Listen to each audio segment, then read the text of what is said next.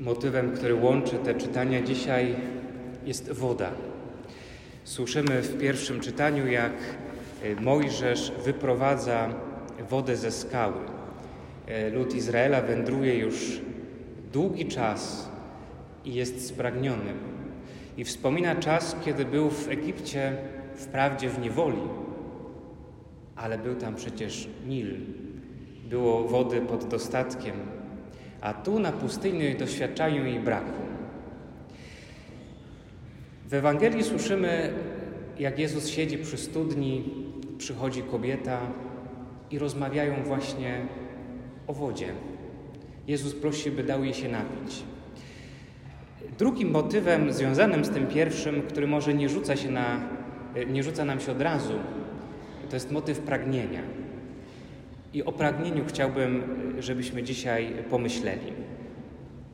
Lud, który wędruje przez pustynię, pragnie. I to właśnie to pragnienie powoduje, że zaczynają wątpić. Wątpić w przywództwo Mojżesza, ale wątpić także w to, że sam Bóg ich prowadzi. Zapominają już o dobrodziejstwach, których doświadczyli, zapominają, w jak cudowny sposób Pan ich wyprowadził. Teraz są skupieni na swoim pragnieniu, którego nie mogą zaspokoić.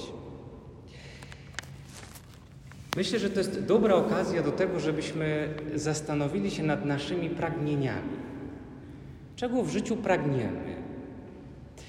I w tym odkrywaniu, czego tak właściwie pragniemy, dobrze, żeby, żebyśmy odsuwali od siebie pewnego rodzaju lęk, że nas mogą te pragnienia przerażać, albo że mogą nie być zgodne z duchem Ewangelii, że mogą być pragnieniami wbrew Bogu, albo które nas odciągają od Boga. Warto się zastanowić, czego pragniemy. Wielu z nas y, pewnie spontanicznie odpowie, że pragniemy szczęścia, pragniemy radości, pragniemy miłości, pragniemy dobrostanu, dobrobytu. Ale może ktoś też odkryje, że w jego życiu głównym pragnieniem jest pragnienie władzy, albo pieniędzy, albo kariery, albo żeby się dobrze ustawić. To nie znaczy, że to są złe pragnienia, ale warto zbadać, czy pragnienia, które w sobie nosimy, mają właściwą hierarchię. Czy czasem pragnienia, obiektywnie rzecz biorąc, to znaczy w perspektywie życia wiecznego, czy niektóre nasze pragnienia nas nie odciągają od tego życia wiecznego? Czy skupienie na niektórych pragnieniach nie powoduje, że tak jak Izrael, tak skupione na pragnieniu wody, wątpi? Czy dążenie za naszymi różnymi pragnieniami nie powoduje, że my się oddalamy od Boga i coraz mniej już Go dostrzegamy i coraz mniej już Go czujemy i nawet zapominamy o tym, co, co sprawił w naszym życiu? Dlatego warto pragnieniom się przyglądać bez lęku. Nie bać się swoich pragnień, ale właśnie poznać je i spróbować je uporządkować. Temu służy Wielki Post. Temu służą te narzędzia, o których słyszeliśmy na początku w modlitwie kolekty. Post, jałmużna i modlitwa. One nam właśnie mają pomóc uporządkować nasze nieuporządkowane pragnienia a jednocześnie wzmocnić te pragnienia, które są dobre. Jest jeszcze jedna rzecz, y, na którą warto zwrócić dzisiaj uwagę przy tej Ewangelii. Zresztą jednej z pierwszych wielkich, długich Ewangelii, które będziemy czytać w najbliższym czasie, które są Ewangeliami, które nam mówią w gruncie rzeczy o chrzcie. I one są tak skonstruowane, żeby przygotowywać katechumenów, czyli dorosłych, właśnie do przyjęcia sakramentów tajemniczenia. Chciałbym, żebyśmy zobaczyli w tym, y, w tym opisie, który nam Jan dzisiaj zostawia, w jaki sposób Jezus rozmawia z tą kobietą. Możemy o tej kobiecie powiedzieć, że pochodzi z narodu, który był w jakimś konflikcie z Żydami. Szło o kult. Samarytanie uważali, że że na górze Garizim składa się właściwy kult Bogu, Żydzi uważali, że w Jerozolimie. I oto szedł główny spór, ale nie tylko. Byli ludźmi czy narodami wobec siebie nieufnymi. Widzimy też, że ta kobieta przychodzi sama.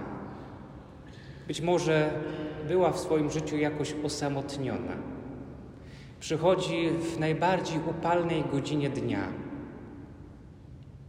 Może chciała na chwilę odejść od swoich spraw. Jest w jakimś sensie nieszczęśliwa. Widzimy, że nie udało jej się jedno, drugie, trzecie małżeństwo. Jest teraz w jakimś związku. Możemy powiedzieć, że w jakimś sensie ciągle szuka szczęścia. I kiedy Jezus z nią rozmawia, prowadzi ją ostatecznie do tego, żeby ona dostrzegła e, swój grzech, ale nie zaczyna od tego, żeby jej go wyrzucić. Zobaczcie, że Jezus rozmawia z nią w sposób taki bardzo e, spokojny, e, prowadzi ją w tej rozmowie. Ona dojrzewa do pewnych rzeczy w tej rozmowie. Odkrywa w rozmowie z Jezusem pewne rzeczy, pewne prawdy, a ostatecznie odkrywa Jego, który jest drogą, prawdą i życiem. Y, powinniśmy z tego wyciągnąć, czy inaczej, powinniśmy się od Jezusa uczyć rozmowy z tymi, którzy są inni, z tymi, którzy są może niewierzący, z tymi, którzy może odeszli niedawno od wspólnoty Kościoła, z tymi, którzy myślą inaczej o Kościele niż my, z tymi, którzy mają inną wrażliwość na różne sprawy społeczne, polityczne, ekonomiczne niż my. Z ludźmi, którzy inaczej przeżywają swoją wiarę niż my.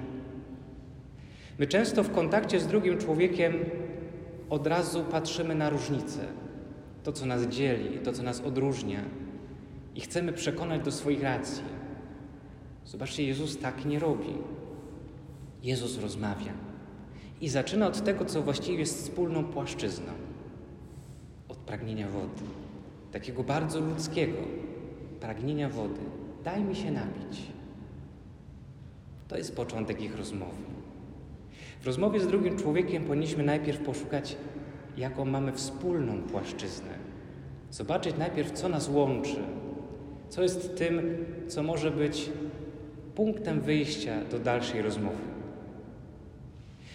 Trzeba rozmawiać spokojnie, trzeba otwierać pewną perspektywę i pozwalać drugiej stronie dojrzewać. To właśnie czyni Jezus. I jest też taki wobec nas. Zobaczcie, Jezus, gdyby chciał od razu zareagować na wszystko, co robimy, to musiałby gromy z nieba spuścić na nas, wystrzelać nas piorunami i prawdopodobnie nikt z nas by się nie ostał. Ale Pan jest cierpliwy wobec nas. Pozwala nam tu ciągle przychodzić, karmić się, słuchać, dojrzewać w naszej wierze. Pozwala nam się nawet mylić, gubić i odchodzić, a potem wracać. Ale jest zawsze przy tej studni gotowi z nami rozmawiać. Jeśli my tego doświadczamy od Niego, to powinniśmy tak samo czynić wobec innych. Zmierzmy się więc z tymi dwoma wątkami, które nam dzisiaj Ewangelia, które nam rysuje na ten tydzień. Po pierwsze, przyjrzyjmy się naszym pragnieniom, a po drugie, przyjrzyjmy się, jak rozmawiamy z innymi ludźmi i uczmy się zarówno tej hierarchii pragnień, jak i rozmowy z drugim człowiekiem od Jezusa.